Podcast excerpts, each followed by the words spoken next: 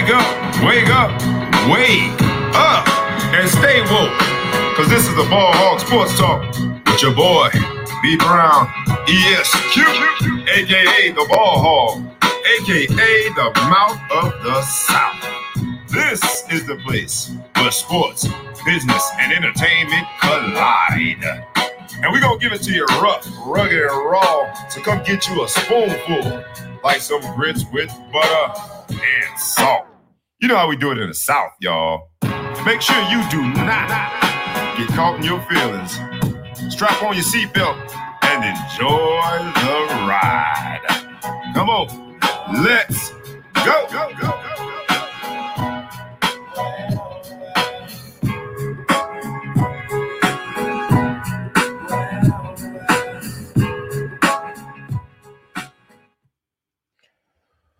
What's up? What's up? What is up?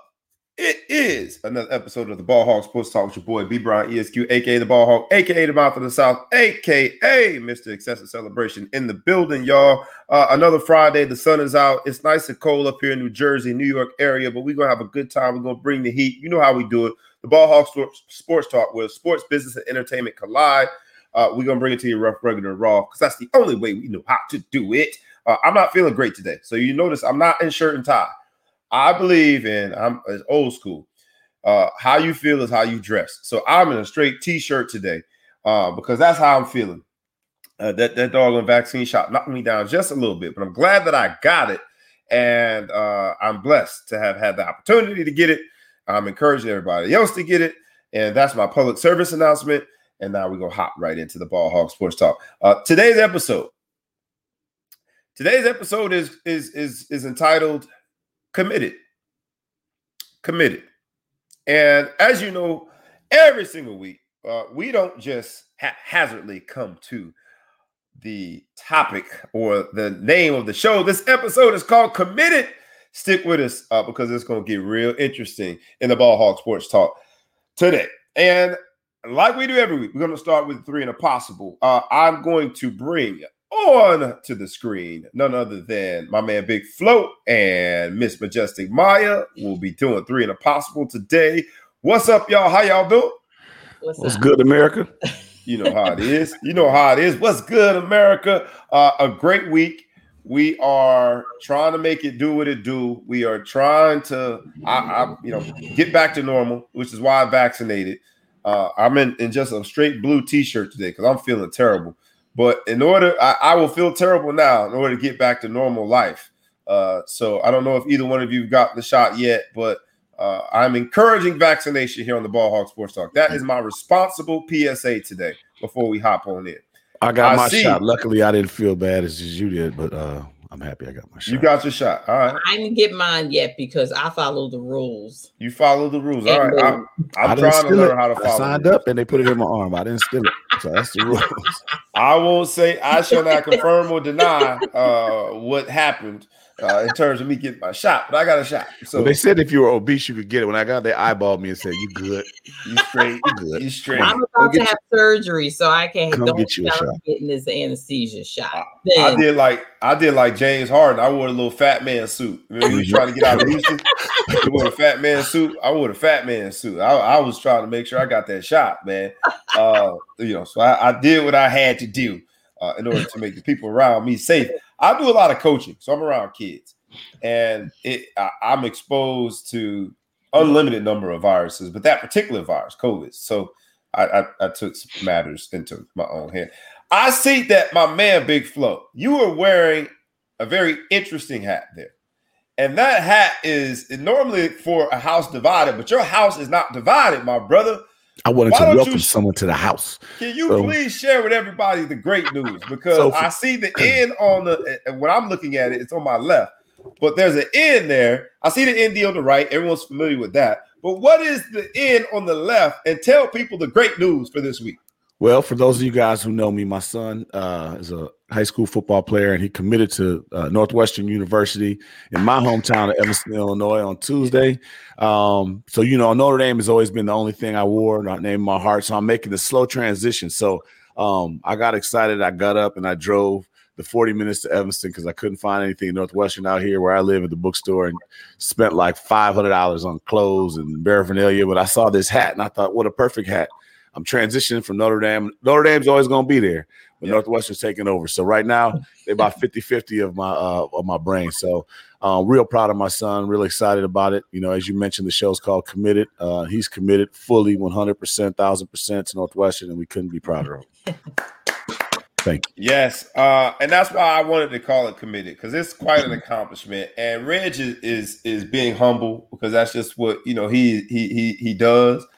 But he's not just a high school football player. He's got, you know, a lot of schools were recruiting him. He's been through this process for a while.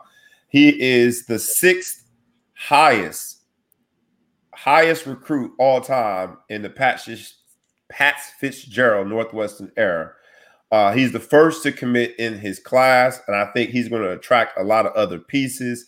I got to admit, I'm always Notre Dame, but now I am a Northwestern fan too, man. So, I get you one of these hats because it's kind of little on my head, so I might let you borrow it once it shows over. There you go.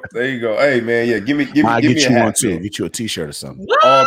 All to the good. Oh, man. You know that's why it's cold up here, Brad. You gonna offer me something?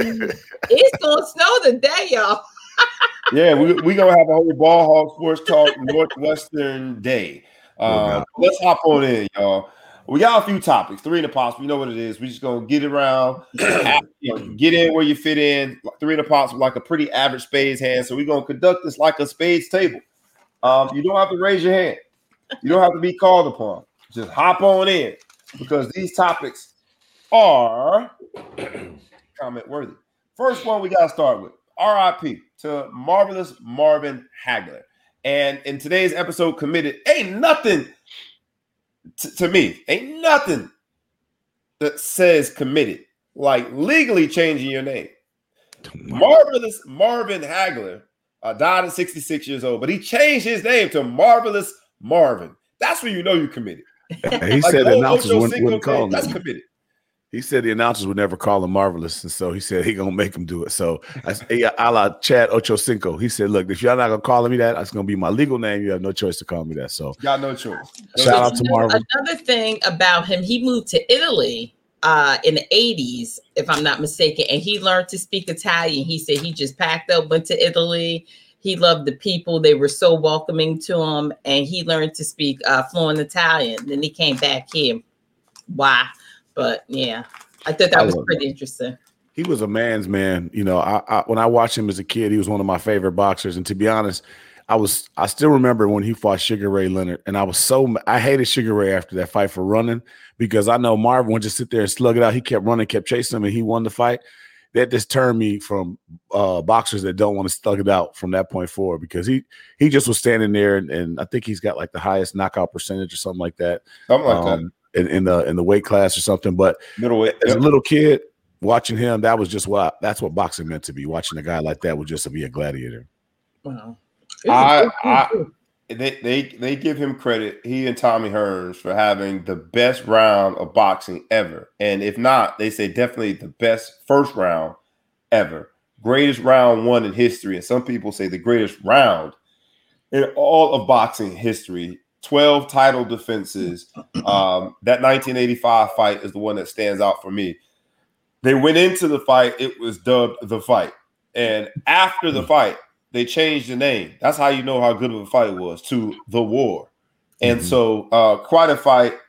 You know, there were rumors that he died of COVID. His wife came and shot those rumors down, but he died at 66 years old. Marvelous Marvin Hagler. Shout out to him and his family. Condolences to his family, but shout out to a great career, great life, and sorry to see him go at 66. The NBA players, their coaches, retirees, anybody around the NBA family has come out and spoken against what has been an interesting week. In the ATL, we know that at the aerotherapy spa, some terrorists, I'm going to call them what it is, terrorists terrorized people. And he killed six people of Asian descent, six women of Asian descent, and two others, eight all together. Robert Aaron Long, because in this Committed episode, I think sometimes we do the terrorists more justice than we do the victims, right? We talk about how much stress he was under and all of these things. I'm going to call him by name and let you know he's a terrorist, Robert Eric Long, because he terrorized people. But the NBA came out in droves and spoke up against this Asian hate, all these hate crimes. You had LeBron, you had D Wade, you had Jeremy Lin, Kyle Kuzma, you name them, everybody, everybody spoke up. And it's been studied that close to 3,800 incidents, hate-like incidents, have occurred between March 19th of 2020 and February 28th of 2021. Why are those dates significant? Is because that's when our former president started to connect coronavirus to Asian people. And so I don't know if you guys saw all of these NBA players coming up and speaking out against, stop the hate, and, the AAPI, stop hate, meaning Asian American, Pacific Islanders, stop the hate. But I thought it was a good sign of solidarity. Mm-hmm. And also to use the platform to speak up says a lot about the NBA player. I agree 100%. I think, people always want to say, where were, all the haters, where were you when this happened? Where were you when that happened? And I do like the fact, especially taking LeBron, stepping forward, especially in the shadows of the whole Jeremy Lin stuff that's going on and speaking up. And, obviously, you can't speak up on every issue, but taking big issues like this and speaking up and using your platform, not just for the ones that, you would expect them to speak up for, but things like this. I didn't know that there was that many incidents of hate crimes that happened. That's actually shocking to me. I didn't know there was that many. I can't believe it. Like, I can't believe really that. I mean, I shouldn't say I can't believe it. But it's just like really? Over the virus? You guys are hitting people who are here in America who obviously weren't anywhere near it? It just seems crazy. Well, I mean, instead of stopping Asian hate, stop white terrorism. That's the gist. That's the tweet, because it has nothing. Let me rephrase that. It has everything to do with an orange orangutan getting behind the mic. That shows you how powerful words are. Now, as Black people, we know what this shit is about. Let's call a spade a spade. We live this every day. We live the hate every day. It's not about us coming together. It's about calling out the people who do this, stopping white terrorists, period. They need to be taught how the world is not your oyster. It belongs to everyone. And you should not feel as though that you have a right to take someone's life because you feel they're part of your sexual addiction problem. You know what it was? You thought you were going to get a happy ending. She shut your little weird ass down and you got mad and you decided to kill people because you're a punk ass terrorist. How about just a punk ass? Okay. But we as people, all people of color, need to call out white terrorism. And call it what it is. Stop cleaning it up. Oh, he had a bad day. He's a lone wolf. He's not a lone fucking wolf. He is part of a system that allows people to look like him to literally terrorize people who don't look like him. You need to call that out. You have a real good point I want to emphasize on. He's not a lone wolf. Well, let's say, he acted alone. He acted alone. And this is the argument I have with some people about the politics is you start to feel empowered when you're a crazy person like that and people make you feel like you're normal because you have a president that calls it the Kung Flu or tries to make it normal to dislike things. It makes you empowered. So you may have gotten a gun by yourself and shot it by yourself, but you're not a lone wolf because you felt like you had the support to do that. So I just wanted to emphasize that point you made, man. I'll leave it there. Both great points. It's sticking with the same theme of just sort of the Asian community, but this whole Olympics in Tokyo has had its highs and lows, but lately a whole bunch of lows. The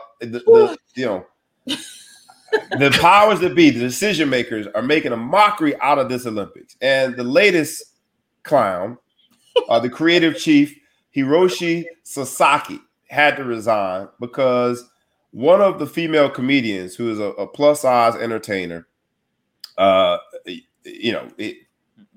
some strange reason, the chief decided to call it Olympig, P-I-G, when, referring to her appearance in the ceremonies. This is the latest because just last month, the head of the Tokyo Olympics, the organized committee, had to resign because of his sexist remarks. It's bad enough that you had to take the 2020 Olympics and put it in 2021. There might be a real issue with misogyny in Japan. So this might be. I think we own to something here. We might discover something. But in 2 weeks, what in the world? The guy tried to wear pig ears for a performance. Mm-hmm. He tried to get her to wear the pig ears for a performance and then call it a limp pig because she's a little heavier. So he had to resign. And this is after the other guy last month said, you know, the women on the committee get to talking and they don't stop talking. So, you know, everybody knows their role and basically saying just because they're women, they talk too much. And I don't know a better person to weigh in than you, Maya, on this. This is your opportunity. What would you like to say to these Japanese men over there in Tokyo messing up the Olympics, resigning left and right because they don't understand what it means to have a little bit of tact? Well, first and foremost, I find it so funny. Misogyny is not just relegated to Japan. It's across the world. True. Women deal with that fuck shit because that's what it is every single day. Oh, you don't feel well? Is it that time of the month? Like, they slide these old bitch ass comments, and when women retort and say something incredibly offensive, like talking about the size of their twat, their cocks, they have a problem. So my thing is this: toe a very straight line. Don't offend people. Keep your stupid comments to yourself. If you think something is stupid, more than likely it is dumb. So shut your mouth, do your job, and you won't have these problems. If you were quiet, you wouldn't be unemployed. How about that? Yeah, very, very well said. Big Flo, I don't know if you had anything to say about this, but this Olympics is quickly becoming a mockery of what the Olympics is supposed to be. I ain't realized dudes act like that over there in Japan. They get it in. They over there, you know, I'm talking about everybody knows their place. He wanted this lady to perform with pig ears on and thought that was cool. And then the other guy that was speaking before, I'm sorry for my little technical difficulties, mentioned like, oh yeah, you know, now we have 40% of the there's some equality pushes over there. So they wanted 40% of the women or 40% of the board members to be women on there. And he's like, okay, well, we got to tell them, just not talk too long. They're going to be windables, could be long-winded. And so, like, he goes home and his family attacks him. Luckily, his wife and his kids are like, what the hell? But just let you know, when you let people power go unchecked, people just lose their mind, right? Mm-hmm. And you see it over here in Japan the same way you see it over here is if you don't have rules in place to govern power, people just lose their mind and just say all kind of outlandish things. So I couldn't believe it. I've always kind of heard that about Japan, but I don't have a lot of experience, you know, with them. But yeah, my experience wasn't great when I went there. I was just like, oh my God, give me to U.S. waters. I know how to deal with the fuck shit here. I don't know what's going on. I know how to handle the fuck shit on U.S. soil. When you're in the foreign land, you can't cut up because you'll end up like Broke Down Palace. You'll have a roach in your ear. I tread lightly, but I ain't want to be there long. That's for sure. Hey, well, both of them had to resign. I hope that there's no more incidents because this is quickly. There are a lot of people who have said that they will not attend the ceremonies in Japan because of the misogyny that has now become so closely associated with this Olympic committee. And, you know, that there are performers that said that they're not going to perform there. So I hope that they get their act together. The forefathers of racism, the Japanese created it. So, come on now. Let's call spades spades. And that's all I got. Speaking of getting stuff together, because it's been an interesting week for a particular quarterback in the NFL, Deshaun Watson. He's accused of sexual assault at a massage parlor. I don't know what's up with these massage parlors, man. From Robert Kraft. Could you learn from Robert Kraft? Stay at home, man. I go to massage parlors. I have one that's literally a 5-minute walk from me. I love Kim. She is amazing. I don't expect happy endings. That's not my thing. But she does a great job. fair. Y'all need to act right. That's the problem. I agree, but I don't know that he did not act right. I mean, these are allegations. Right. And so, and they've been some pretty interesting allegations, which could be devastating to someone who is trying to get out of Houston. The timing of this could not be worse. He was trying to show his autonomy and enter potentially the trade portal, if you will. But this news cannot come at a worse time for a quarterback that does not want to be in Houston, that's trying to test what the market value is for him in other places, specifically I think Miami Dolphins. There's a few places that would be a good landing place for him. I imagine that Chicago Bears wouldn't be upset to see him come there. But there are places that are considering Deshaun Watson, and then out of the blue, this story surfaces. Out of the blue, you know, and this lawyer, because in this committed episode, I'm committed to making sure that we don't just smear Deshaun Watson's name. Let's talk about attorney too, Tony Busby, who a lot of the lawyer jokes are based on people like Tony Busby. He says he's representing nine women. Is it up to nine? Nine masseuse, plural for masseuse. Masseuses. That's how we say it in Florida. Nine masseuses. This shit, let me tell you something. You can smell bullshit a mile away. Nine? But right. A lot of money is at stake for losing this young man. And what did we talk? Reggie just said it. People with empower that go unchecked do fuck shit. And this is exactly what they're doing. Since this young man, I don't believe the allegations. I think that, you know, some money was exchanged and said, look, I need you to say some things. Just go on camera. We'll take care of this and you good to go. I do not put anything past these wealthy white men, these owners that are absolutely pissed that this young man said, fuck you, I'm out. I don't believe these stories. And like, I don't have a dog in the fight, but these allegations really all of a sudden, he doing all this shit all of a sudden. That's like me robbing the bank. Come on, I'm robbing no banks. I mean, it'd be hard. If the owners tear him up and it's successful, that's bad because then they can't really keep him if he does all this. But if you read the allegations, I read three of them. The first one, the lady said he asked her for basically a happy ending. She said no, he left. That's illegal. Was that illegal? I mean, I know that's not good form, but that you could go. Is that really assault? I don't know what the definition is. One lady said that he forced oral sex on him. She's asking for $100,000. You didn't call the police? Like that's you go right to civil suit. You skip the police. What happened to the 911 call? So it just smells terrible. And he's like, I got more suits coming. Whatever. Where did you find all these people, man? And this all happened in the past year. Nine women in the past year have been going through this serial assaulter, and just they found this attorney. It smells horrible. I don't want to minimize what is, as described in the articles, sexual assault. I don't want to minimize. But at the same time, for an attorney to go on IG and announce that the lawsuits are coming before Deshaun Watson was even served, it just doesn't seem good. And, you know, he made some statement like, he tried to say that humbly, he doesn't even have to work again because Deshaun Watson essentially is like, this is a money grab. This particular attorney is broke.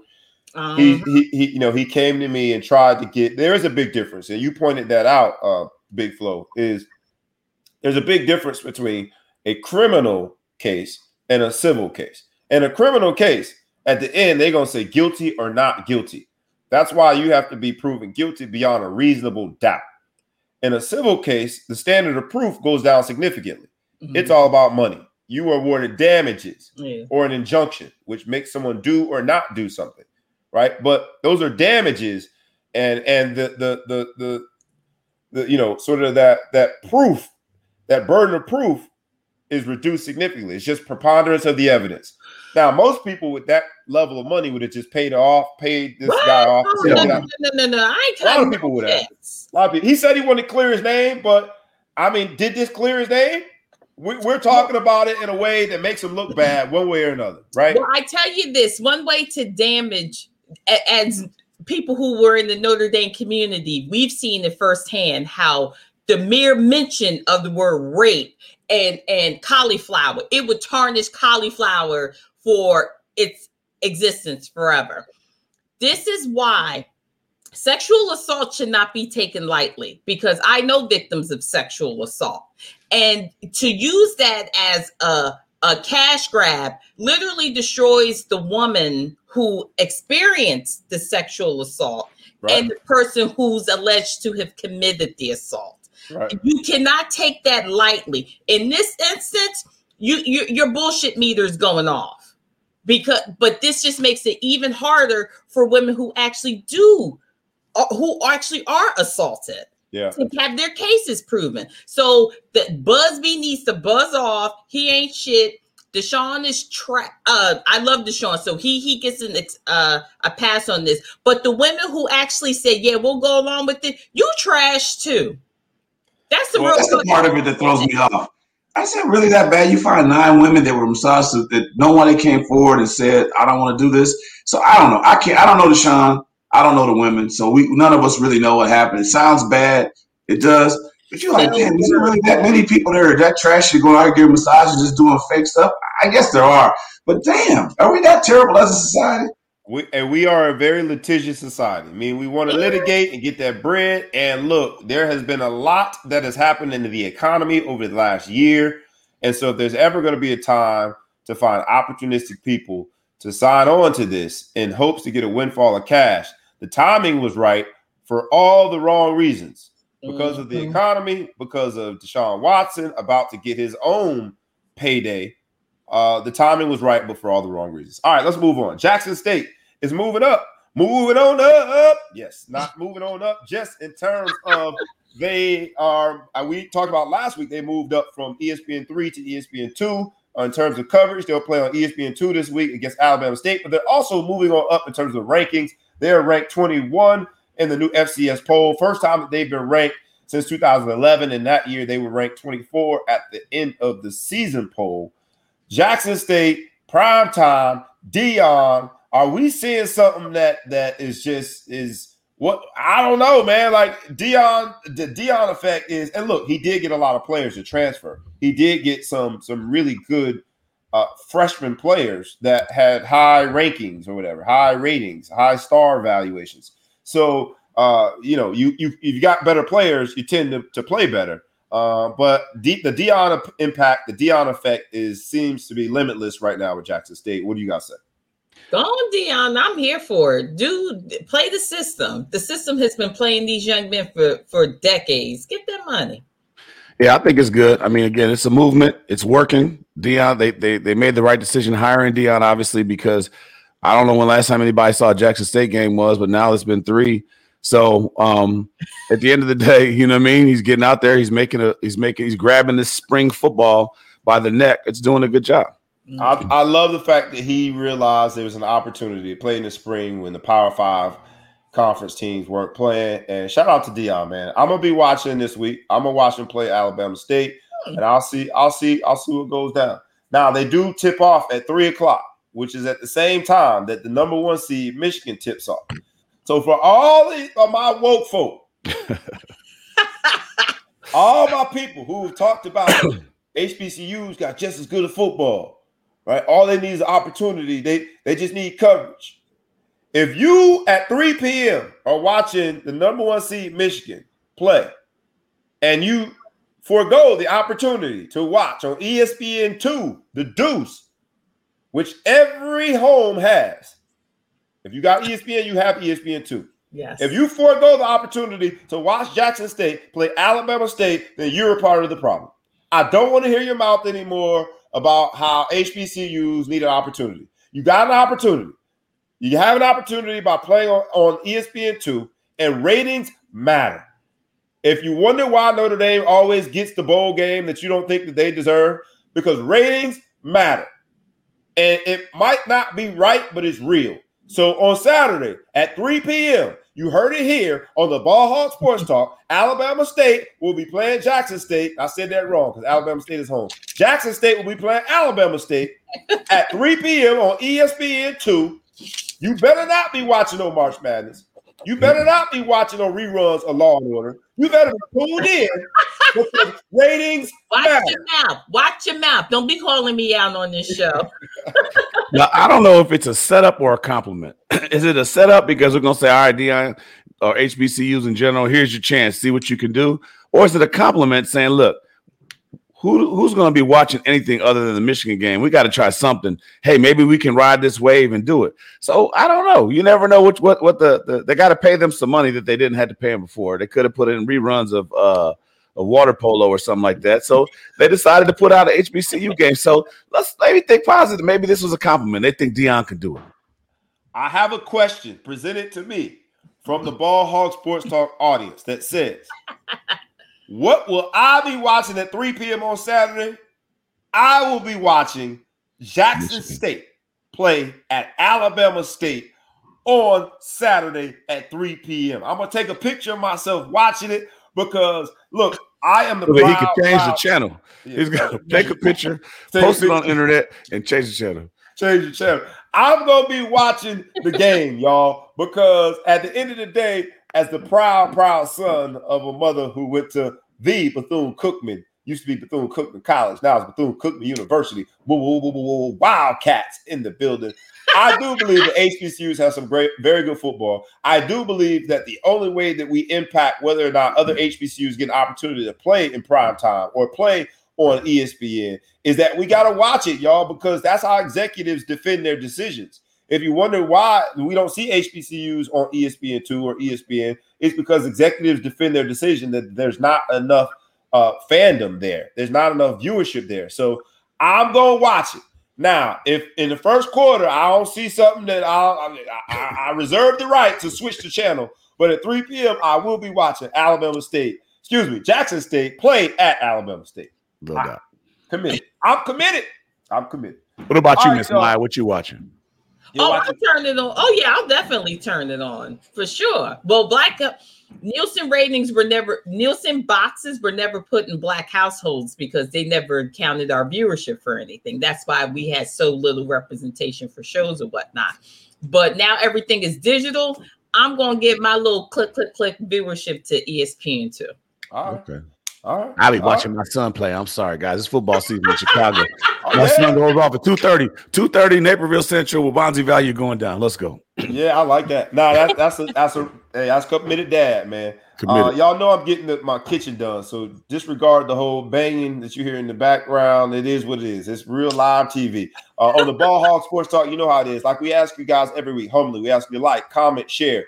Tag a friend, tag a foe, tag anybody you know. In the podcast space, please subscribe. Tell a friend to subscribe as well. It's the Ball Hog Sports Talk, Rough, Rugged, and Raw, where sports, business, and entertainment collide. We in the building. All right, we're going to come home with a few of these topics. We got to get moving now. I slowed down a little too much because I wanted to with Jackson State. I needed to make sure that I knew if y'all were committed or not. I'm committed. I'm watching it. All right, WNBA celebrates 25 years. They have a count-it campaign. They are social justice, but the pay disparity still exists. Someone lined up LeBron's career with Sue Bird's, and you see how many championships she has, how many years she's played, how all of these things, all-star appearances, and then you look at how much LeBron gets paid, which is extreme, compared to Sue Bird, and it's embarrassing. WNBA 25 years. What do y'all think about it? Have we finally arrived at WNBA celebrating 25 years? Have we finally arrived at a place where the pay disparity will some way subside? Because right now it's still pretty bad. No, I don't. I don't think so. I don't think it's a pay disparity in basketball the way that it really means. Like if you look at women's soccer versus men's soccer, right, that's a pay disparity because women's soccer is better than men's soccer on the U.S. team? I argue that women's basketball is better. I want my son, when we were watching basketball, I would argue to you that when it comes pound for pound from a purist basketball perspective, mm-hmm, WNBA is better basketball. They're taking the right basketball shot. They're making the right basketball pass more than the NBA. I love watching women's college basketball and the WNBA with my sons. I would argue that is better. But I agree with you that from an entertainment standpoint, that's a minority opinion. So this is my argument. Women's U.S. women's soccer team gets more viewings, they have more success, there's more people watching it than the men's soccer team, and they make less. That's pay disparity, right? There's no reason for it. The WNBA brought in $60 million. The NBA brought in $7.4 billion. So when you try to look at the two differences, that's not a pay disparity. That's a market disparity. So if there's a problem with it, if women have a problem with it in general, watch the WNBA. Like, go start watching the games, buy the jerseys, buy the paraphernalia, put in the billions of dollars, and then those women will get paid. And if they don't, then they protest. But you can't compare apples and oranges and then expect it to be the same juice. I agree with you. Hence, I call this episode is called Committed, because the fact that so few people are committed to watching the WNBA, mm-hmm. and they scheduled it in a time during the summer where the NBA is not on. You're not competing against the NBA, right? And yep. I do blame the consumer. I don't blame myself because I watch the WNBA. I'm one of the few people that watches it. I think it's some good basketball. Mm-hmm. But I do blame the consumer, because if that's the case, 7.4 billion versus 60 million, I think you said, mm-hmm. We got to wear that. As a consumer, we have to wear that. That's on us. But shout out to the WNBA for celebrating 25 years of professional basketball. All right. In the same spirit, Nike, they launched a maternity line, and I thought it was dope. If you see the commercial, all of these women doing athletic things while they're pregnant, you talk about committed. You got to really be committed to your aerobics and to your conditioning to be 8 months pregnant and still walking, still running, still on the treadmill. And women do it all the time, all power cleaning. And I thought the commercial was very powerful. Yes, they show professional athletes like Serena Williams and the sprinter from Jamaica. I can't think of her name. Anyway, they showed these women competing while pregnant. But you talk about committed, you got to be committed. Shout out to Nike. I think it's called Nike and Parens. M is the line itself, but it's a maternity line, an aerobics, athletic maternity line that Nike is launching. Shout out to them. And I'm just going to say it. I happened to be witness to delivery twice. I was in there twice. And you talk about committed. I would have tapped out. I would have quit. At some point, I'm like, I'm good, bro. I can't do it. I'm hey, straight. Come on. Tag me in. Somebody else got to finish this. I'm good. You know what I'm saying? Having watched it twice. So no better time than celebrate Nike and their maternity line in this Committed episode. I love to see it. Hopefully a lot of women will take advantage of the fact that there is a new maternity line that Nike is putting forth. All right. We're going to hop on to the next one. Tiger is making progress. Tiger was released from the hospital in California. He's now back home in Florida. And he signed a long-term deal with 2K Sports to re-enter the video game industry after 15 years with EA Sports. We know that game was a hot game. I don't know if he'll ever play on the links again. I don't know if Tiger will ever play again. That's just the truth of the matter. But the video game lives on. Shout out to Tiger. Good luck with your recovery. Glad to see that you're back home in Florida. Drew Brees got a new job, y'all. He retired after 20 years of playing the NFL and went right into a high-paying, high-profile job. NBC signed him.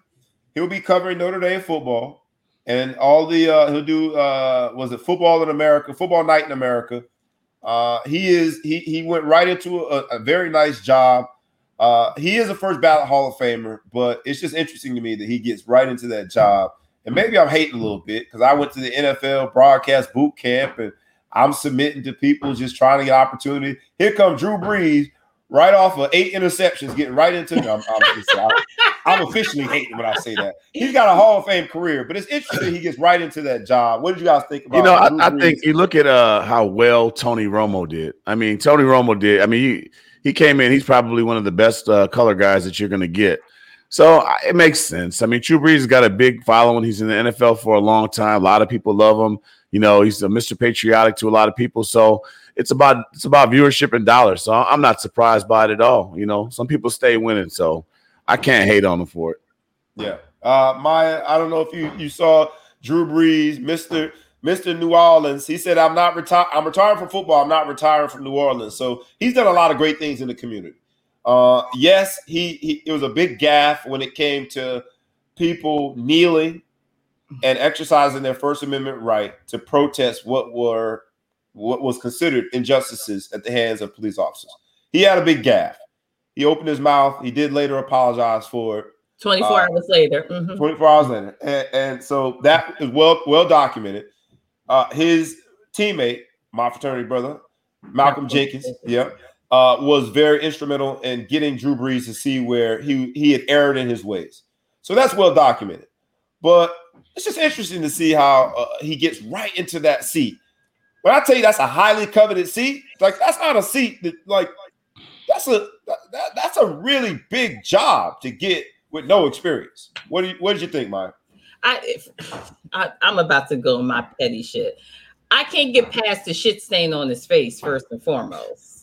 It's a birthmark. That's a birthmark. No, that's a beauty mark. They call that beauty mark in the hood. Nothing beautiful about that shit. And then it's just like, I'm sorry, when you come out and say things that inflammatory with all the ignorance and vitriol he said, I can't fuck with him. And he's always gonna win. Some people like they he's not failing. He didn't fail, but he's going to win all the time. That's just the way. You know, it's designed for some people. I mean, I'll watch the football anyway, so whatever. And when he starts talking during Notre Dame games, I'll just mute because I don't want to hear his mouth. All right. I ain't mad at it. How about, not speaking of not hearing somebody's mouth, this high school announcer, broadcaster who uttered the N-word when the Oklahoma high school basketball team took the knee, and then blamed it on his type 1 diabetes. You talk about committed. You got to be committed to your illness, boy. Hey.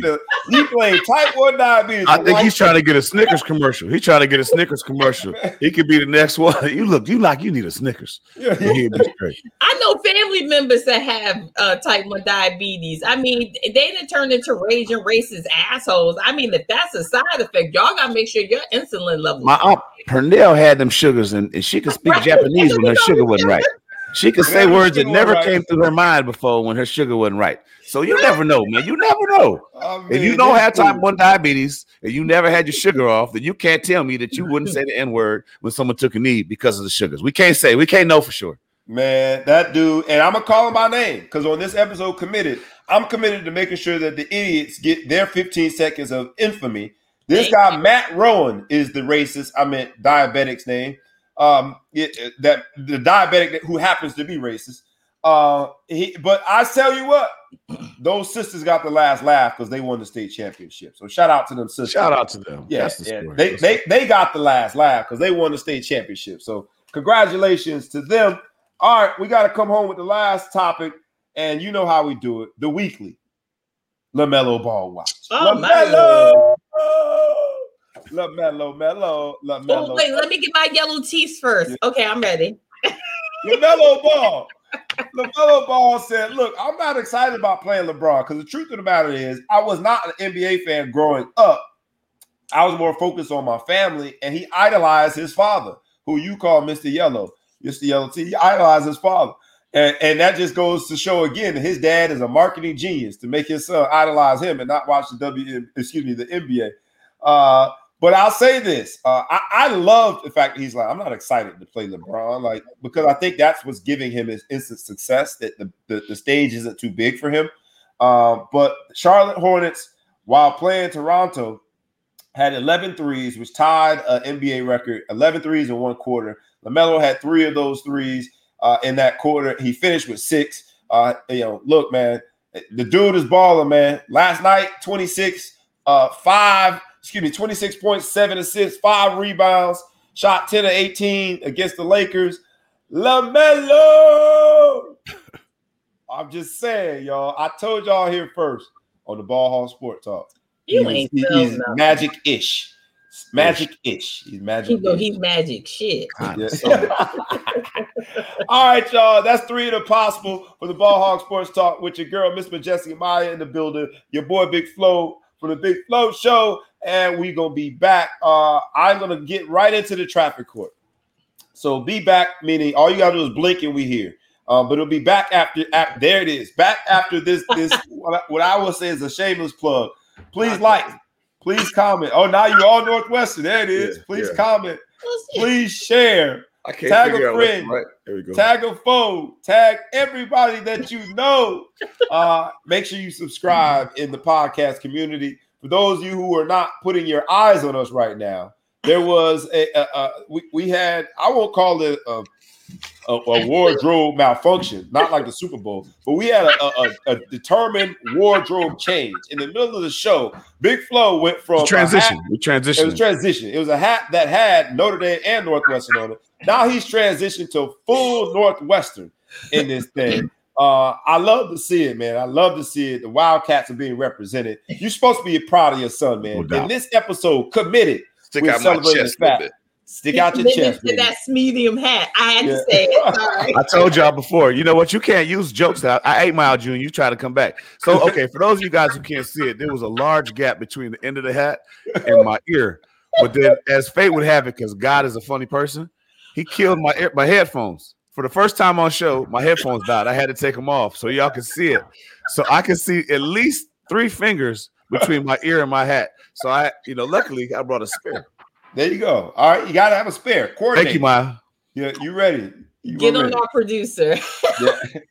You are ready. The Wildcats are being well represented. All right, y'all. Let's get right into track. You know how we do it. We have the judge, myself, B Brown ESQ. We have the jury. That is my man, Big Flo, and we have the executioner, none other than Miss Majestic Maya. Here we go. Would the WNBA benefit from lowering the rims? Shaq, who is known for just putting his foot in his mouth, was on set TNT, and he says this to Candace Parker, that it would be a better game if they lowered the rims. They got into a real awkward exchange, which is one of several awkward exchanges between Candace Parker and Shaq. But here in the traffic court, I asked, is it reasonable or excessive to say that the WNBA will be better off by lowering the rims? I'll start with you, Miss Majestic Maya. Shaq needs to worry about why, first of all, his feet look the way they do. All he needs to do is stick to his job endorsing general auto insurance and commentary for the NBA. Nobody asked you. Mind your business. What are you doing to help the WNBA besides bitching and complaining about them lowering rims? They don't want to lower the rims. So you would say it's excessive. It sounds like you would say very excessive. Yeah, everything he does is excessive. He's annoying. How about you, Big Flo? What do you say? I actually think it's reasonable. In the context he was trying to say, you know, right now we spoke on an earlier segment about the pay gap, right? $60 million versus this. You know, people want to watch the dunk. People want to see the big three. The women can do everything the man can do on the basketball court, except they're not dunking with regularity. So he's trying to figure out a way to get more people to the sport. In soccer, you know, the offsides call makes the scoring stay lower. I always say get rid of offsides and people will watch soccer in the United States because they'll score more. Shaq is just giving a marketing tip. I don't think I know Candace took it a little bit more insulting like that, and she said women will be dunking soon enough. But let's face it, women aren't as tall. They don't jump as high or whatever. It's harder to dunk. He just made a suggestion. They lower it in volleyball so that they can spike the ball more. It's not like a woman can't hit the ball over the net that's higher. I don't think it should have been taken as an insult. I think it's reasonable.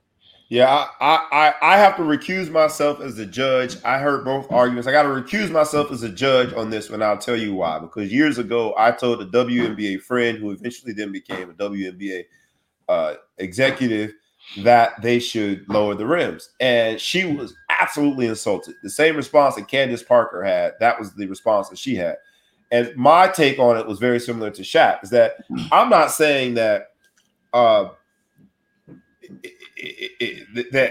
that's the only way that the game can be played by women. What I'm saying is, from the consumer standpoint, we like to see dunks, which is why I'm in the minority when I say I would rather watch the WNBA versus the NBA. Why I am in the minority when I say I would rather watch women's college basketball versus men's college basketball. I hate bad shots.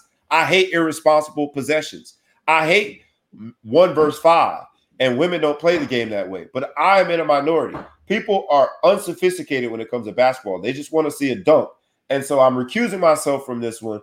I won't say one way or another. I'm jaded, and I have to absolutely admit that I'm partial because I had this argument years ago. I think Shaq's intentions were pure. I also think that Candace Parker, because she said that her first daughter is into dancing, so it won't be her. But she said her next child, she was assuming that the next child would be a daughter, is going to drop step and dunk. So I also think that Candace Parker's intentions were pure, because when women hear that, you got to lower the basket, they think that men are suggesting that the game has to be adjusted in order for them to play it. And I'm not saying that. I'm saying it has to be adjusted for the consumer, the fan, to consume it at the same level as men's basketball, which is different. All right, Robert Big Shot Bob Horry.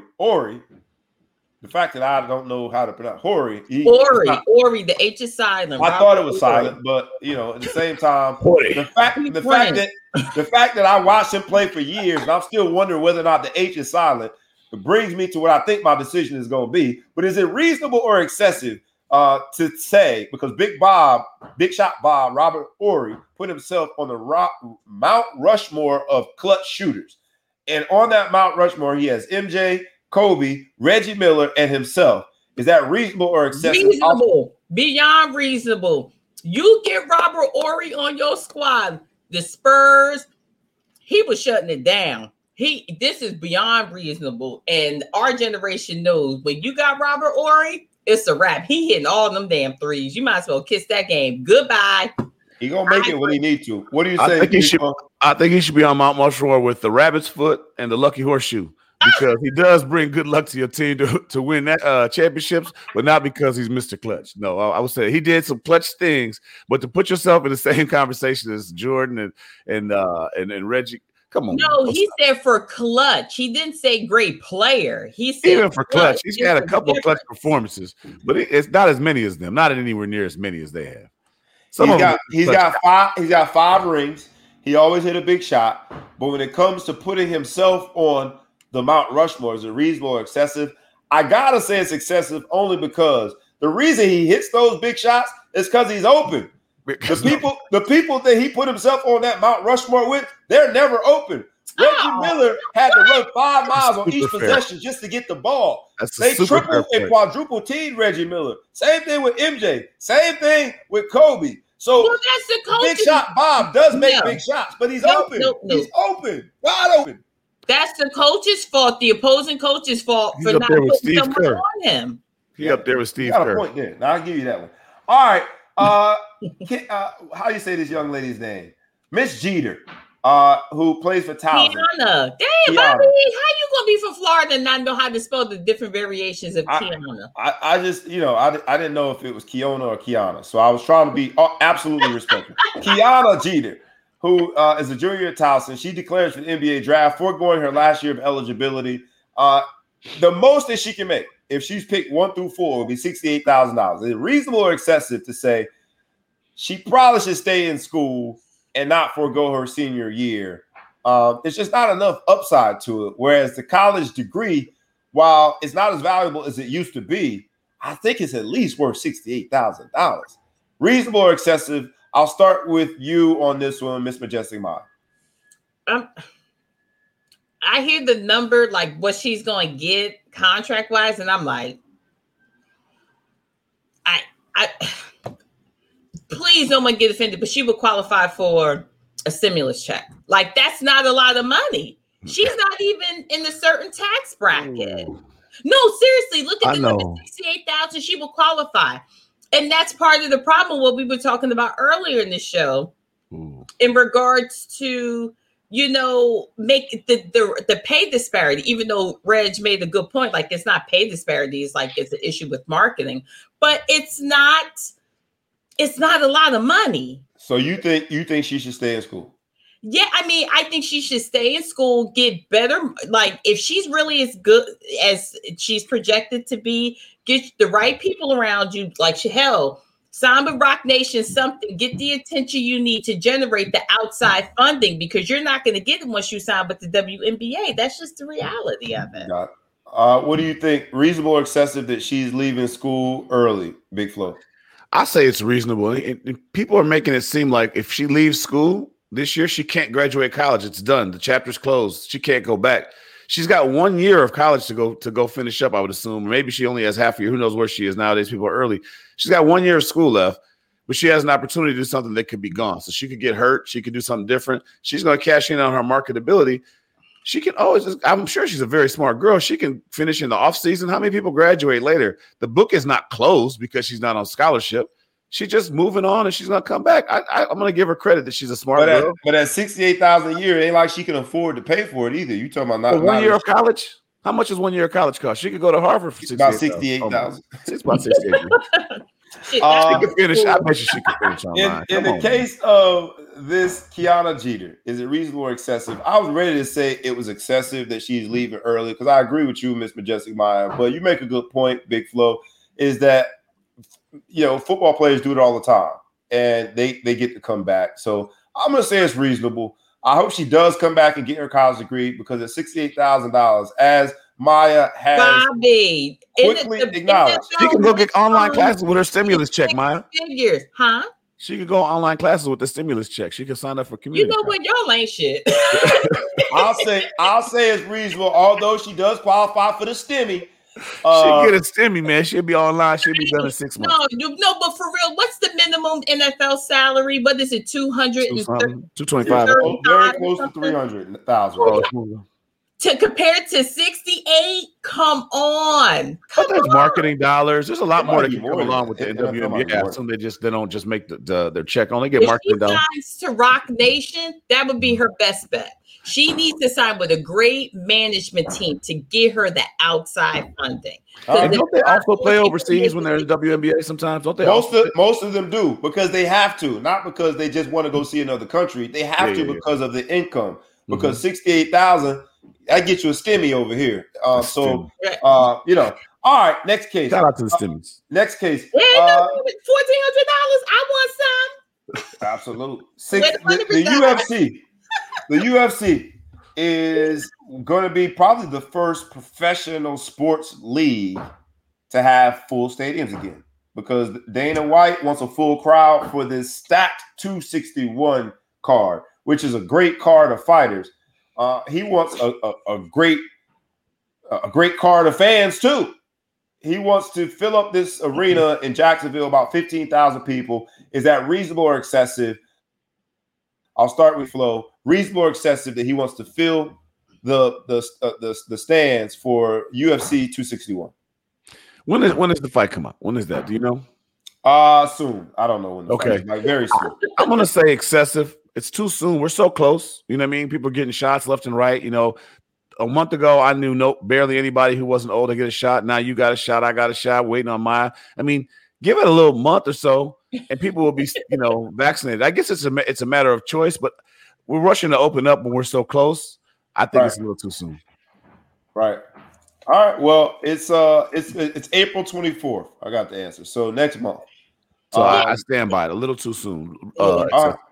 How about you, Miss Majestic Maya? Beyond excessive. Dana White's all about the green. Remember, he's a big 45 supporter. He ain't shit. So all he sees is money. He's going to risk the life of the viewers and the fighters to make more money. Like, if that ain't a snake oil salesman, I don't know who is. Y'all can watch that shit on TV.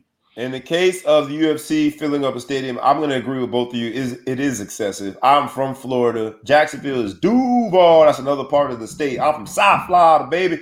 South Florida, Broward County, boy.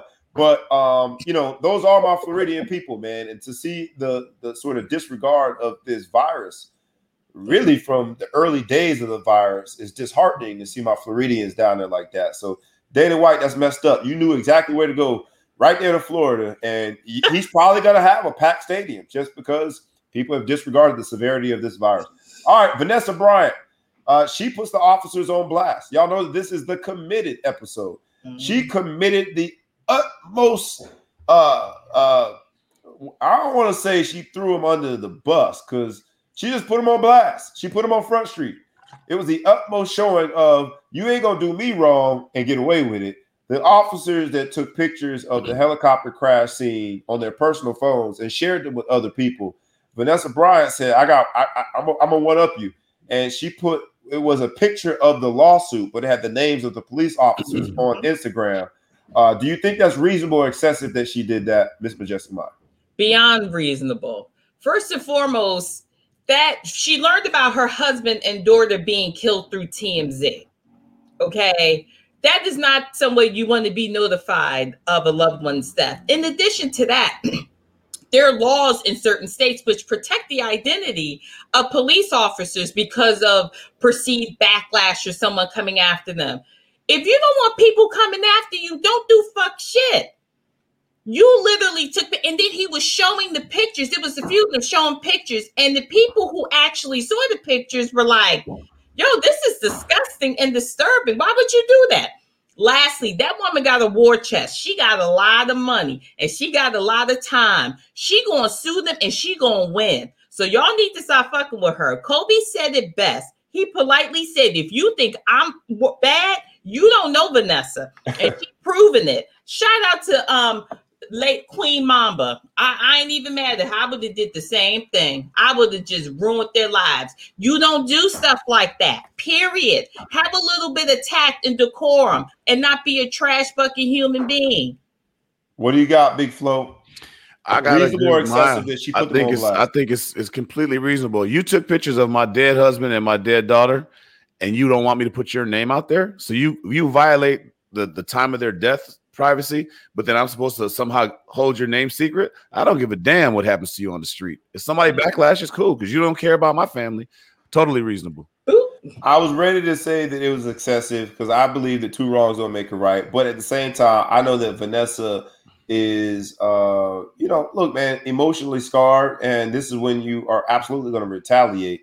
But I guess I will go with reasonable on this one because you guys all make a good point that she's only doing to them what they did to her and her family. So I'll say reasonable on that one. Very quickly, the Clemson track team won't be around. Men's track team won't be around because of Title IX and those things. Like that, they're going to eliminate, and because of the COVID budget constraints, they're going to eliminate Clemson track. So I'm mentioning it here because there's a group that's suing Clemson to maintain and keep the track program. Shout out to my man Davis and Gill. Shout out to all the guys that I know that ran for Clemson. Hopefully the men's track program will survive. Great track program, but it is what it is. So I wanted to at least give them a mention. All right, this has been Traffic Court, where I am the judge, B. Brown ESQ. We have the jury, that's Big Flo. We have the executioner, that's Miss Majestic Maya. All right, we're going to hop into our halftime.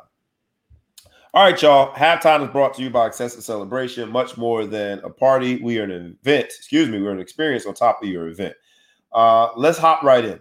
For those of you who are new, center court is what we do at halftime. And center court is really just taking the title of the show and making it make a little more sense. Today's episode title is called Committed. So today's center court is called Committed.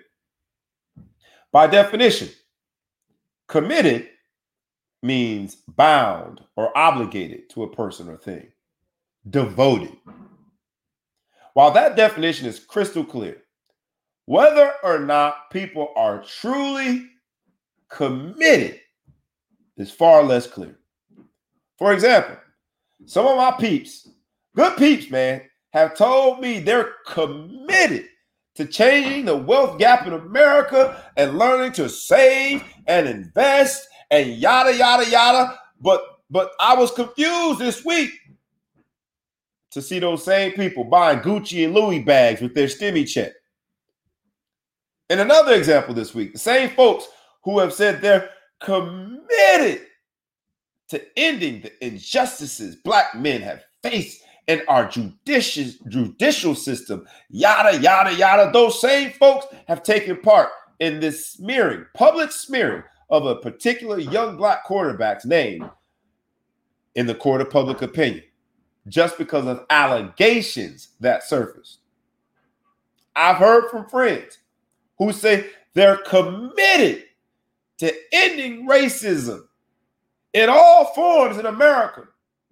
Some of those same friends downplayed the senseless acts of violence against Asian Americans across the country this week and over the past year. Friends who say they are committed to self-empowerment and freedom from the employee rat race, yada, yada, yada. Some of those same friends spend all their free time chilling, playing video games, doing stuff that has no bearing on that reality, instead of reading up on a new business idea or writing a business plan. People who I respect who say they're committed to ending pay disparity and gender inequality will watch every single NBA game that is televised during the week, but wouldn't be caught dead turning on a WNBA game to help their ratings. The truth of the matter is that committed is easier said than done. Committed, while an adjective, it requires you, me, and everyone else to have some verbs around that adjective. You know, verbs, action words. Action has to be behind that commitment. Where we spend our money shows what we are truly committed to. Where we spend our time shows what we are truly committed to. Where we spend our energy, where we spend our focus, those things show what we are truly committed to. In this season of uncertainty, as things have been ever-changing for the past year or so, I beg you to add action to your words and prove that you are truly committed. And that's a word. All right, we're going to hop into the sports freestyle with my man Big Flo, and then we're going to get into the fourth quarter, which will be strictly business. It's going to be quick from here, lightning round style. What's up, Big Flo? Man, I'm still here, baby. Still basking. What's up, America? You supposed to, you know how you give it. What's good, America? There it is. It's your man, Big Flo. You know what I'm saying? All right, man, let's hop in, man. 10%. These topics, you know how it is. Before we hop in, since we're right off of halftime and the center court, I would be remiss if I didn't say, please like, please comment, please share. Please tag a friend, tag a foe, tag anybody that you know. If you're listening to us in the podcast universe, make sure that you subscribe and other people do too. We greatly appreciate it. Hopefully you are committed to helping us get the Ball Hog Sports Talk up and away, bigger and better, getting to more ears and more eyes. All right. Sports freestyle, we got to start with the NCAA tournament because today is the day where you have all of those games. I thought it was yesterday. I flicked it on, but it was Thursday. It is Thursday, but it was the first four this time, were sort of the play-in games. All the other games will be played between today and tomorrow. And the story that I think is interesting when it comes to the NCAA tournament is that 10% of all the referees, they got 60 referees there in the bubble, because all games will be played in Indianapolis. It is essentially a bubble situation. 6 out of the 60 were removed because they had positive COVID tests. Interesting, man. Just to show how COVID continues to impact everything we do. The NCAA tournament a year ago was sort of that moment when you realize, wait a minute, the NCAA tournament is going to be canceled? Mm-hmm. Is that moment you realize in terms of sports that this COVID thing is real. And so now 6 out of the 60 referees, 10% of them will no longer be there. They've been removed from the bubble. Very, very interesting to see how COVID continues to impact sports. Yeah, that's one guy. I think one guy was found to have COVID, and then the other 5 guys were hanging with him. So, you know, if you're out there, you want to stay in the ref, stick to yourself. Don't be around anybody else. But, you know, they got to be super, super, super, super safe, because if a team gets disqualified in the tournament, it's going to ruin the whole tournament. You can't let anything in there. I mean, I think it's smart that they're doing the bubble. I didn't really realize they were doing a bubble scenario until yesterday, and I was wondering how the hell they were going to pull this off. But you got to be this way. The tournament is so important to the NCAA. It adds more revenue than anything else.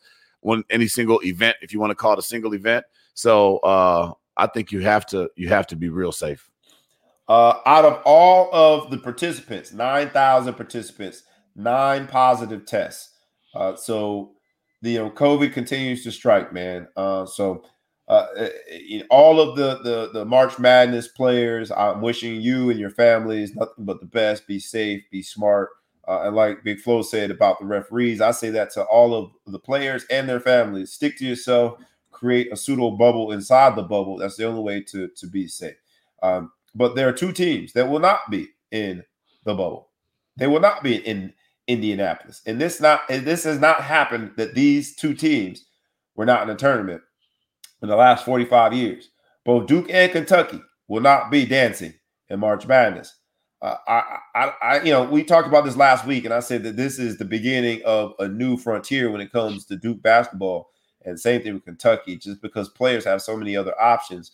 The one and done guys that Duke and Kentucky have had a lock on for the last several years, the one and done guys have other alternatives now. They have other options now Do you think this is a sign of more to come? Duke and Kentucky not making it to the tournament this year.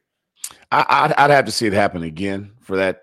I mean, you know, some programs never take a time off, right? You know, but we see it in football all the time. You know, LSU might win a national championship one year, and then they're going to be trash. We're used to it in football and basketball. We're not. And I guess the bar is somewhat low to make the tournament when you think of it in that regard. Like it would be like LSU or somebody missing or Notre Dame, you know, missing a bowl game. But we both know that happens as well. I don't think it's a low. It's Coach K still got Duke going. Kentucky is still going to put people in the league. They'll be fine. This is just one year. They're just going to chalk it up to COVID. I hope you're right, because college basketball, if Kentucky and Duke begin to suffer, those were the two programs where I thought they were saving college basketball. You know, these high school kids really don't want to go play college anymore. Georgetown won the Big East. Patrick Ewing gets the last laugh at Madison Square Garden. I bet they know his name now. Say my name. IDing him and stuff. But he's the first ever player to both win a Big East championship as both a player and a coach. I love seeing that he did it. I love the fact that he beat Creighton, because remember that was the coach that got accused of saying some questionable things. Not accused of. He absolutely said some questionable things about staying on the plantation. Mm-hmm. I love the fact that he won it. Patrick Ewing, shout out to you, man. And he won it on the 49th anniversary of John Thompson's hiring. There was like higher power going on. A lot of symbolism in that. Yeah. A lot of symbolism. You know, his team was struggling, but, you know, they pulled it out, man. I guess it goes to show you that's what makes March so interesting is that, you know, you never would have thought Georgetown was going to win the Big East. No, it's a heavyweight fight. I mean, it's great when you see the guys last and think their only way to get in. And that's kind of the cool thing about how basketball is set up is you can have a trash season. And as long as you don't cower it out the way that Duke did and you play in your tournament and you try to win the game, you can win your way in. So I'm real happy for Big Pat. Yeah, maybe now the people on the staff will know who he is. They'll be part of the training program, what he did as a college coach and a player in the NBA in this building. So fantastic. Shout out to him. Your Chicago area is known for a lot of things. It is now also known for this #1 fan from Loyola Chicago. Oh, yeah. 101-year-old Sister Jean. And, you know, it's well documented that she was quite the fan. She got several tests and made sure that she was okay to go to the game. But that's real commitment. 101 years old. I'm not gonna be in no bubble. Y'all not giving me COVID at 101 because my chance of surviving is zero. Sister Jean is in the bubble. Shout out to Sister Jean. You gotta hope she was in the first group of vaccines at 101, right? Is there a group before that? So she has to be fully vaccinated by now, unless she was scared to take the shot. Maybe she's anti-vaxxer. So I don't know. You know, in Chicago, they love her. She's a big name over here. Everyone's happy for her. So shout out to her. Shout out to Loyola. Let's see what they can do. Well, the only thing is you got to let her know that while she is a big name from Chicago, because of what we're doing on the Ball Hawk Sports Talk, Big Flow is going to be a bigger name very soon. Watch out, Sister Jean. Coming for you, Sister Jean. The NCAA tournament players have sort of created a social campaign, and spoken out. They've got a hashtag called Not NCAA Property, which I thought was very interesting. This one player who is known for his social media fame, Jelly Fam, this player, Javon Quinterly, who transferred from Villanova to Alabama. Jelly Fam Jelly is a very creative finger roll. Jelly Fam is all of these players in the New York, New Jersey area initially who were known for these fancy finger rolls. They created a brand that's been big, but he talked about how they wouldn't let him make any money off of the brand that he established, yet they're making all this money off of him. What did you think about the players creating this hashtag, Not NCAA Property, and do they have a point? I think they absolutely have a point. There's a lot of stuff that's going on with that. They're trying to push the envelope on this name, image, and likeness that's coming up, and they're trying to make a deadline of July 1st. The NCAA has been dragging their feet. Congress has already ruled that they had to come up with the plan, but then COVID kind of gave them a delay, and the NCAA is trying to kind of sit on it and ride it out as long as possible to make sure these kids can't make money. So, yeah, I like it. And they made a point that they did not threaten not to play. They're not trying to hold out of the games or doing that. But they're just making a protest and using this platform to get the word out. So I think it's a great idea, and shout out to the kids, because most of the kids doing the protests aren't going to benefit from it. Right. Crazy how much leverage players have when we compare that to when you and I were student athletes at the University of Notre Dame. So in this spirit of celebration, on this day where we're celebrating the fact that your son, your namesake, Reggie Furima Jr., Big Flo Jr., how about that? Little Big Flo, right? That's what you called him. That's the best. Little Big Flo is now going to play on a full, student grant aid football, University of Northwestern.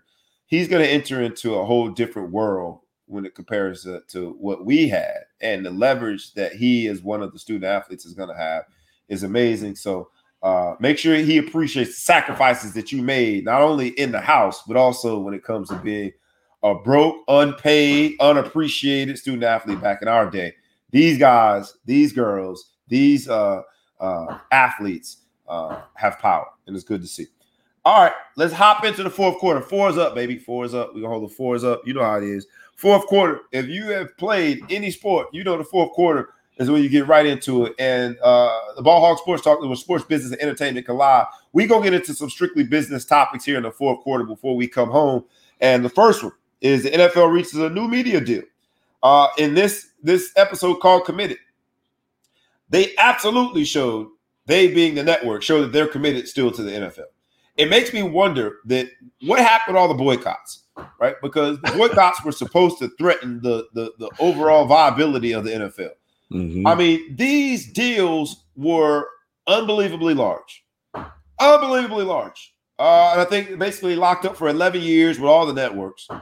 They added a streaming component to it because I think that the networks and the NFL recognizes that technology could disrupt what we know to be the cable network watching football. That's going to be different in a few years. But the size of the contracts suggests to me that the NFL, from a business standpoint, still has a ton of leverage. What say you? I mean, it is the numbers are unbelievable. And you're right. The first thing I thought about, I was like, oh, so much for the boycotts, right? I mean, they're just doubling down. Unfortunately, they realize things blow over, and then they just keep pushing it. But hey, this country loves entertainment. They love sports. They're probably getting used to watching at home. They haven't been in stadiums for a while because of COVID, and they're just more consumption on TV. Right. And the TV product is so good. It's threatening the reason why you want to go live. I mean, to go to a stadium, you miss out so much. I mean, we saw the Nickelodeon cam the other day. You got the little kids with slime. I mean, they could just do so much with the content. Right. It's valuable, but somebody's paying that money. And all of the networks, ESPN, ABC, Disney, Fox, CBS, NBC, and then Amazon has exclusive rights to Thursday Night Football. And there was some weird stat of the all-time highest rated shows on TV ever. Over the last year, 23 of the top 24 or 24 of the top 25 were NFL games. Of the top ever, is something crazy like of the top 75 ever, 70 of them are the NFL. So, and that was my point when I was arguing about whether or not the boycott was indeed going to have an impact. It's like you got to kind of be careful what you ask for, because the NFL, in renewing these deals, I think proved that you might not watch it, but somebody else will. Mm-hmm. And I'll leave it there. NFL free agency, in the spirit of big business, NFL free agency over the last week has finally taken off. I think Wednesday was the first official day, or last week was the first official week of free agency. The Patriots are finally spending money. There have been several comments in the sports pundits world that says that if they would have done this a year ago or a few years ago, Tom Brady would still be a Patriot. But the Patriots are finally starting to spend some money. They put together what I think to be a very impressive first week of free agency. They re-signed Cam Newton. We talked about that last week. $3.5 guaranteed. $14 million one-year deal. The remaining is roster and incentive bonus. They signed tight end Hunter Henry. They signed wide receiver Nelson Aguilar. They signed a linebacker, Matt Judon. They signed defensive back, Jalen Mills. They signed receiver, Kendrick Bourne. They've been signing and signing and signing. They finally are spending money, and it seems as though that was the one thing that the Patriots were determined not to do. They finally come to the other side, and they're spending money in free agency. They were winning before, right? They were winning. Then Tom left, and he won. And they said, man, without Tom, maybe Belichick isn't enough. Now we got to go get some people. I mean, they got to respond. But they were making money without doing it, you know. Our alma mater, Notre Dame, used to not pay the coaches and still win. And then we stopped winning, so they had to start paying the coaches. Things happen. It's just a matter of no success on the field. So they got to do something. They can't let Tom get the last laugh, because if he wins another one, people are gonna start turning in their Patriot uniforms or Patriot hats and paraphernalia. Right. There has been talking about Tom. Makes me think of the quarterbacks, and there's been a quarterback shuffle over the last week. All right, New Orleans Saints paid Taysom Hill a whole bunch of money. It's more of just I think they did more to avoid cap space hit. Mm-hmm. I don't know if he's going to make all that money. 4 years, $140 million. All of it is voidable, so it might not be worth 2 cents to Taysom Hill. Jameis Winston, they re-signed. So I think they're going to go into the fall camp with a quarterback battle brewing between Jameis Winston and Taysom Hill. Chicago Bears got their quarterback, and that's don't say that. Andy Dalton. I know they got a quarterback. They got the quarterback nobody else wanted. How about that? Yes. And then management. Well, it's been leaked that they tried to get Russell Wilson. Yeah, they were going to give us a bunch for him.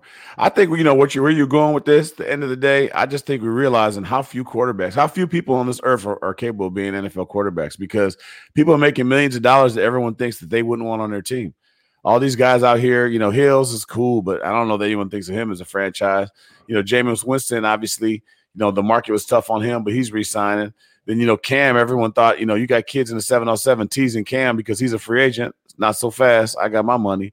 The one thing I say to hustle, I noticed, though, the new contract hustle is you restructure a deal and then you give somebody a signing bonus that's equal to their year's salary. So you pay them up front, and now it don't hit you on the cap. So that's the new hustle. So let's wait to see if someone catches up on that. Yeah, they'll change the rules soon. Buffalo Bills got what used to be Chicago's quarterback as a backup, because the Buffalo Bills are all good when it comes to quarterback. They do have Mitchell Trubisky as a backup. Miami Dolphins got Jacoby Brissett. Washington football team got Ryan Fitzpatrick. Fitzmagic still continues to make magic. I think Fitzpatrick, they're planning to start Fitzpatrick, you know, which is crazy. What is he, 47, 48? Yeah, I don't know. He's timeless. His beard makes it. He's smart. Keep that beard there so nobody knows how old you are. The Texans got Tyrod Taylor as an insurance policy just in case Deshaun Watson is successful in getting out of town. Deshaun Watson, we know, has requested this trade, now involved in legal matters, so we'll see what happens with that quarterback saga. Detroit Lions got Jared Goff. Rams got Matt Stafford. Colts got Carson Wentz. Tampa Bay, you already know, has Tom Brady. Dak got re-signed. Dallas, Kansas City, Patrick Mahomes got all that money restructured and retained and got all that money. New England got Cam Newton. The moral of this story and the quarterback shuffle is this is why I have my sons playing quarterback. No doubt. Because a lot of money in that quarterback position. A lot of money. Because all of those names, it sounds like musical chairs. These are all names that we've had. And as you put it, it's such a unique position. It's such a tough position to do, or mm-hmm. a tough position to fill, that there's only so many people on the planet Earth that can do it, whether as a starter or as a backup. You can't win without one. Cannot win without one. Mitch Trubisky is about to get paid to hold a clipboard just in case. just in case Josh Allen gets hurt. Right. Mm-hmm. Tampa Bay was able to keep everybody together. They kept the band together. They're gonna run it back. You got Tom, you got Rob Gronkowski, Levante David at linebacker, Shaq Barrett. They gonna run it back. Chris Goodwin. Hey, people like winning, baby. Tom Brady brought a championship. Super Bowl feels good. They want to win. Let's bet it. Let's run them back. Run it back. You think they got a good shot? I think they have a good shot. I mean, Tom Brady's just proving a lot of people wrong, man. As long as you get him in those playoffs, if he can limp in the playoffs or not, he'll make it happen. Playoffs. All right. There's another type of playoffs going on, man. Black ownership, brother. And we're going to end it here for the day. But there are a lot of things going on in the sports world. from a business standpoint, this is one that I think is also making me proud, also allowing me to hold my chest out. And this whole episode, Committed, to see that there are Black current and former athletes committed to changing the paradigm, changing the narrative, and now being in the ranks of ownership, being in the C-suite offices for the sports franchises is beautiful. LeBron James becomes part owner of the Boston Red Sox and Fenway Sports Group. Maverick Carter, the business partner, also joins the ownership group. LeBron, shout out to him, man. He don't ever go solo. He always bringing his boys with him. It's just, it seems as though, we know Serena had part ownership with the Dolphins. LeBron, a known Yankee fan, he put his fandom aside and now is going to be a part owner of the Boston Red Sox. What did you think about that particular story? I think it's great. I mean, Magic Johnson, I believe, owns some of the Dodgers or whatever. Yes. So I just like it, man. I love the trend. Let's keep moving. Obviously Jordan out there and everybody doing different things to own these franchises. It's just good to see that, man. I like the feel good story of progress. I like that example set for the youth. I'm tired of hearing about the people that went broke. Not that I want to, minimize those stories, but, it's just better to have a true story of somebody who's doing something well and getting on top. And I do love that he brought Maverick along with him the whole way. And Maverick is taking opportunities to capitalize on his relationship with LeBron and make him some money too. So the Indians have to be kicking themselves though, because LeBron is it's well known that he's a Yankees fan. Mm-hmm. Right? He's an Ohio State fan. Right, he's not a Cleveland Brown. He's a Dallas Cowboy fan too. So maybe the Browns and the Indians got to be kicking themselves. But he's Ohio through and through, except for baseball. No doubt. And yet again, they missed out on the LeBron sweepstakes when it comes to the Indians. He is still intent. LeBron is still intent on owning an NBA team, and I think it's going to happen because everything he says he's going to do, he does. And I've said what I had to say. I'm a LeBron hater, I know, but when it comes to business, I can't hate on what that man is doing. He was instrumental in helping Renee Montgomery become a WNBA Atlanta Dream owner.